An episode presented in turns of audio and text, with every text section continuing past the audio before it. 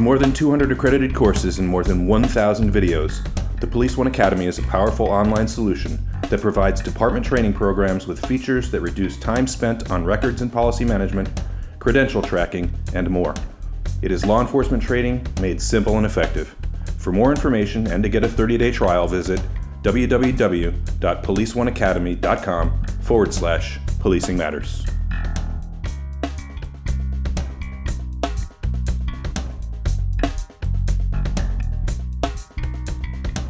Hello, and thank you for clicking, and thank you for listening to Policing Matters, the Police One podcast. I'm Doug Weiling. Hi, this is Jim Dudley. Jim, one of the things in law enforcement that I don't know that it gets enough attention. You know, we do write about it, we talk about it, but I think it's probably a topic that requires a little bit more of our attention, and that's mentoring of law enforcement officers. I've said for a fairly long time that the most important person in a police officer's career is either their FTO, or their first sergeant on the street. They set the tone, they set the example, they create learning opportunities, they ensure that the law enforcement officer does the job the right way, does the right things for the right reasons at the right times, all of that kind of stuff. What are some of other examples in your career, or in what you teach at the university, about how to mentor? Not just the importance of the mentor, but how do you do it well? Right. I think you really need to talk a little bit about the advantages of a mentoring program. Mm-hmm. You can be an informal mentor to people in the police department, or like at the university that I teach now, these young adults are sponges. They the ones in the criminal justice program, they are looking for any advantage in the hiring process and what they need as a background and the classes that they have. They're really curious about it, and you want to demystify it for them. In law enforcement, you can be a mentor as a patrol officer. You don't have to have rank. You don't have to be a sergeant, lieutenant, captain, or what have you. You can be a mentor. You can be a field training officer if you want to take a formal step and document the fact that you're mentoring individuals and training them. But I think it's good for the organization. It's good for both the mentor and the mentee. And it keeps you sharp. If you are going to be a mentor, you should know what you're talking about. Yeah. You should sharpen your stick a little bit before you go out there hunting. So it makes you better a candidate for promotionals. Mm-hmm.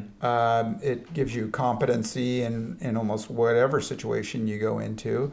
So there are definitely advantages to the mentor. And then to the mentee, you're getting this competency at all levels of your agency when everybody knows across the board not only patrol functions, but admin functions and investigative functions, and that we're not a group of specialists. Mm-hmm. And I think that's real helpful to the organization. It's helpful to the community when you go there and you say, gee, ma'am, I don't know, I can't answer that. I'll get somebody who can answer your question, or let me plug you into this guy.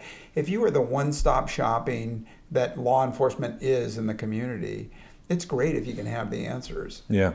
So a few years ago, I wrote an article entitled 10 Traits of Two Great Mentors. And one mentor was assigned to me. He's my dad. So I sort of just fell into that one. And the other one was someone I selected by myself. I saw someone who I wanted to emulate, who I wanted to learn from. And that was Chuck Remsberg. You know, he's a non-law enforcement person, and probably the most famous of them.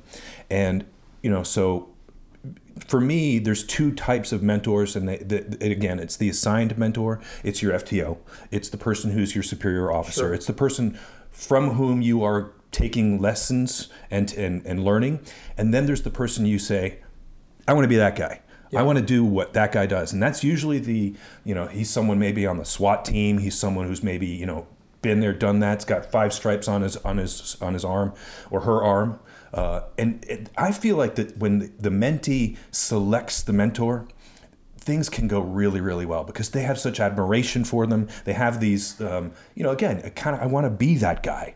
And that can turn into really, really good, strong learning relationships. And it's funny. The funny thing is that the mentor tends to also learn from the mentee, sure, because they're the person that's asking the question. And if they don't know the answer, they got to go find it out because the mentee wants that answer, right? Right, right. No, but to your point, I get it that the mentee can seek out the mentor, but unless it's reciprocal, it's called stalking. There are formal and informal ways of mentoring.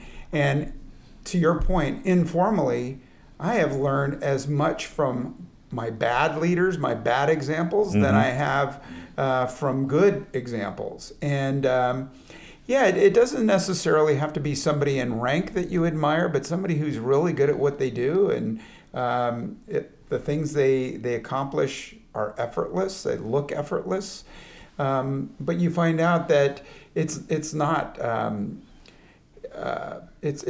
a born leadership type of person, but that they work at it to be who they are.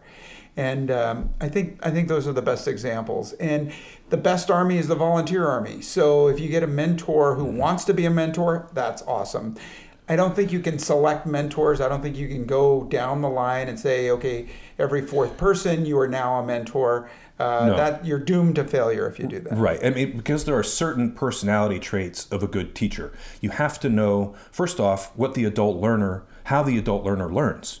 You know, you have to identify this is a person who's visual, this is a person who appreciates written word. You know, there are different types of teaching for different types of adult learners. Right.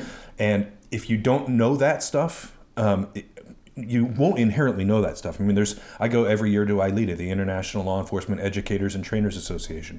To my way of looking at the world, it's the best and most important conference in the world, because these are the people that teach cops how to be cops and how to improve being a law enforcement officer. Sure. And so even if you have inherent teaching capabilities, the best teachers have gone to schools and have gotten master's degrees in adult learning and adult teaching. And it's something that you sharpen the blade. You know, you mentioned it looks effortless.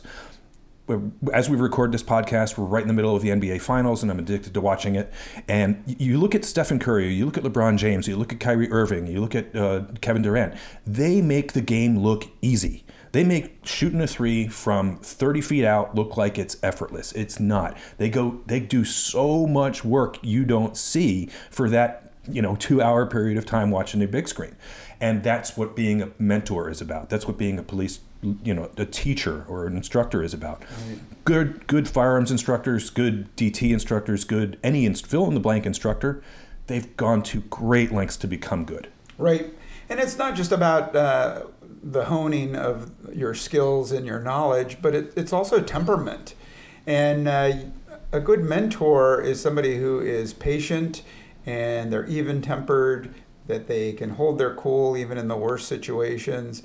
And those are the best kind of mentors. Yeah. And you can't teach that.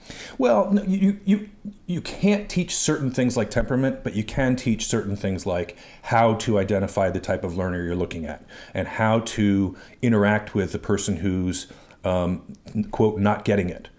How to figure out a way around, and also you have to have someone who has the ability to flunk a student. Sure. To say, look, this isn't for you. Right. We've gone through it. This is not your line of work. You should consider something else. And that's temperament, but it's also decision making. It's also making evaluations based on facts, not on feelings. Sure. And that's a teachable thing. People can accomplish that in a learning environment. Right. We've said it a dozen times on the show that not everyone is cut out to be a law enforcement officer as much as you might want it. And a good field training officer keeping tabs on you and keeps checking those NRT, not responding to training boxes, maybe saving your life down the road. Maybe the job isn't one that you were cut out for.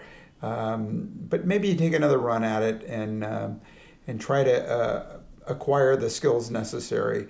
But to just run people through the system and make them cops because they want to be cops, that doesn't really help anybody. No, it really doesn't. I do encourage anyone listening to this podcast to do a quick search on the website for mentoring and mentorship.